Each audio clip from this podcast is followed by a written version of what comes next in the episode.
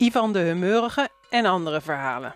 Deze podcast is gebaseerd op verhalen van Anke van Humbeek en voorgelezen door haar kinderen en kleinkinderen.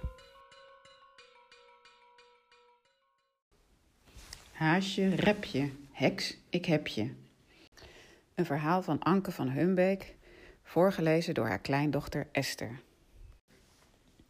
In de bossen van Jamoet, hier heel ver vandaan, stond een groepje heel oude bomen dicht bij elkaar. Hun kronen staken boven alle andere bomen uit en daarom vingen zij veel wind. Veel zon ook, misschien als troost. Hun grote blaren ritselden bij ieder vleugje wind.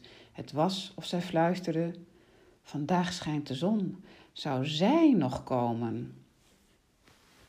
In de verte kraakte een tak en nog een. Lila, de toverheks, was al onderweg. Even later stond ze onder de oudste en allerhoogste boom en floot op haar pink. Geruisloos viel een klimtouw naar beneden. Als een aap, nog wat vlugger zelfs, trok Lila zich op en was in minder dan geen tijd tussen de takken verdwenen. Van beneden af was er niets meer van een heks te zien. Helemaal niets meer. Intussen had Lila het zich daarboven gezellig gemaakt. Als een enorme vleermuis met zwarte puntschoenen aan, lag zij in een zelfgeknoopte hangmat te genieten van de zon en de heerlijke rust. Vroeger was heks Lila zo'n lievertje niet geweest, maar nu was ze bijna honderd jaar en deed het wat kalmpjes aan.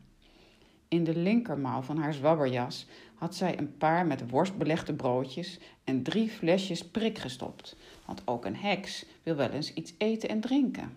De klimpartij had haar dorstig gemaakt. Ze opende een fles, klokte hem leeg en borg hem keurig op in haar rechtermouw.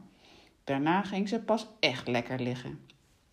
Ze vouwde de stakerige benen over elkaar, stak een vinger omhoog alsof ze iets wilde vragen en zei duidelijk: derde plank, vijfenveertigste van links. En even later vloog er iets door de lucht dat in de verte op een vogel leek, maar van dichtbij een boek bleek te zijn. Heks Lila was namelijk lid, geheim lid, van de boekenkast van de boswachter, moet je weten. Al vele jaren hing ze daar boven in haar hangmat als de zon maar even wilde schijnen en bestelde boek na boek. Als zij een boek uit had, riep ze: "Boekie, kom baliboe." En uit zichzelf vloog het boek dan terug naar de boekenkast. Jammer genoeg zou het niet lang meer duren of Lila had alle boeken gelezen die de boswachter bezat. Hoe lang zij daarboven had liggen zonnebaden, wist ze niet. In ieder geval waren alle flessen leeg, de broodjes opgegeten en de zon begon alweer te dalen. Een hele tijd dus. In de verte blaften een paar honden. Plotseling was het met Lila's rust gedaan. Ze hield niet van honden en van hun geblaf moest ze helemaal niets hebben. En nu nog gekrabbel onder haar boom ook.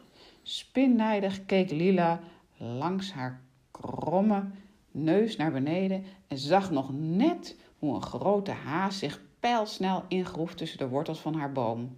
Even later draafden twee gevlekte honden opgewonden om de stam heen. Lila klom woedend uit haar hangmat en liet zich met een vaartje langs het klimtouw naar beneden zakken. Maar de honden trokken zich van haar fort en kst niets aan. Een haas ruikt heel anders en veel lekkerder dan een heks. Ze bleven dus koppig rondjes lopen. Ongemerkt stak Lila haar hand in het pas gegraven hol, trok de haas drie haartjes uit zijn staart en liet ze in het flesje vallen. "Hondjes, lieve zoete hondjes," vleemde zij, "ruik eens aan dit flesje. Het haasje heeft zich hierin verstopt." Bij het woordje haas begonnen de honden te kwispelstaarten. Begeerig roken ze aan de fles, elkaar wegduwend om de eerste te zijn, en samen snoven ze zich naar binnen. Lila had er nauwelijks, bij gebrek aan een kurk, een eikel opgedraaid, of daar hoorde ze weer wat aankomen. Het was een ruiter te paard. Al vanuit de verte riep hij haar toe: "Ik ben mijn honden kwijt, heeft u ze misschien gezien?" Snel gooide Lila het flesje met de twee honden achter een struik. Ze wachtte tot de ruiter vlakbij gekomen was, wees naar het gat tussen de boomwortels en zei: "Uw honden zijn de haas achterna. Een ogenblik geduld, zo dadelijk komen ze wel weer tevoorschijn." De ruiter stapte van zijn paard. Hij floot een paar keer En toen dat niet hielp, ging hij op zijn knieën in het gat zitten kijken. Stiekem achter zijn rug hield Lila gauw het paard een flesje onder zijn neus. Ah, dacht het dier, een slok water. Eén snuif was voldoende. Hij zat erin. Eikeltje erop en hup, daar ging hij met een boog ook de struiken in. Grutjes, zei de ruiter moeizaam overeind komend. Grutjes, wat is dat nou vervelend? Hela, waar is mijn paard gebleven? Zojuist stond hij nog naast me. Dit lijkt wel tovenarij. Kom, kom, zei Lila. Denk nou niet direct aan zulke enge dingen. Uw paard kan in zo'n korte tijd niet ver weg zijn. Wat is dat? U ziet een beetje bleek om de neus. Hier, ruik eens even aan dit flesje reukzout. Daar zult u van opknappen. Het regende niet. Toch voelde de ruiter nattigheid. Die vrouw beviel hem niet. Het flesje nog minder. Hij moest hier weg. En vlug ook. Het was of Lila zijn gedachten kon raden. Snel greep ze hem bij de mouw.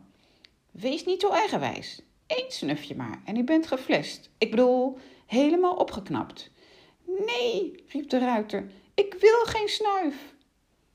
Ik hoef geen snuif. Ik voel me prima. Met een dreigend gezicht hield Lila hem het flesje onder zijn neus. Ruik of ik schiet.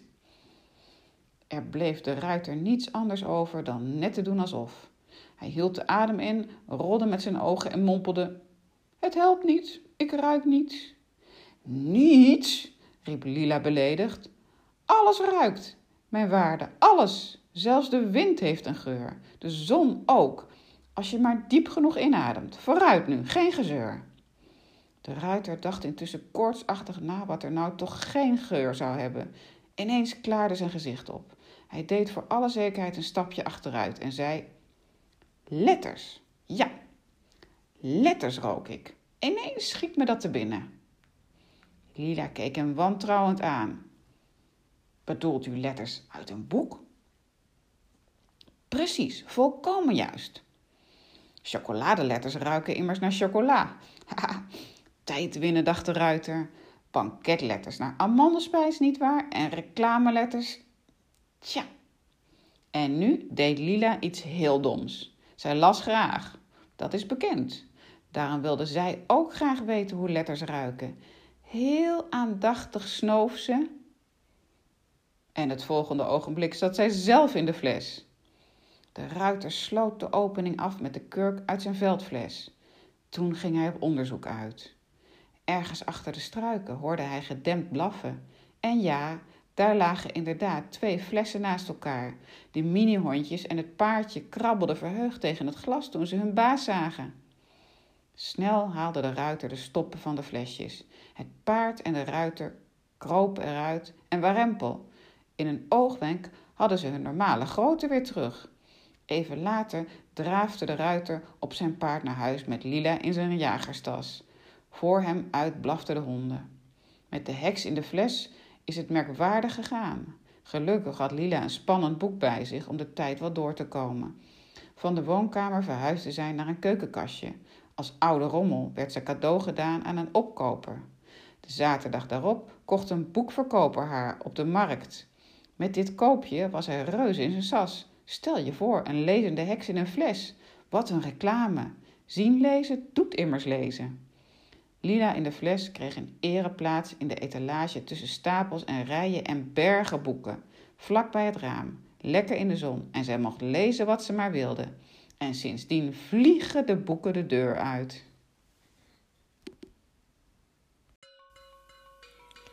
Dit was een verhaal van de podcast Ivan de Humeurige en andere verhalen. Verhalen van Anke van Humbeek, voorgelezen door haar kinderen en kleinkinderen.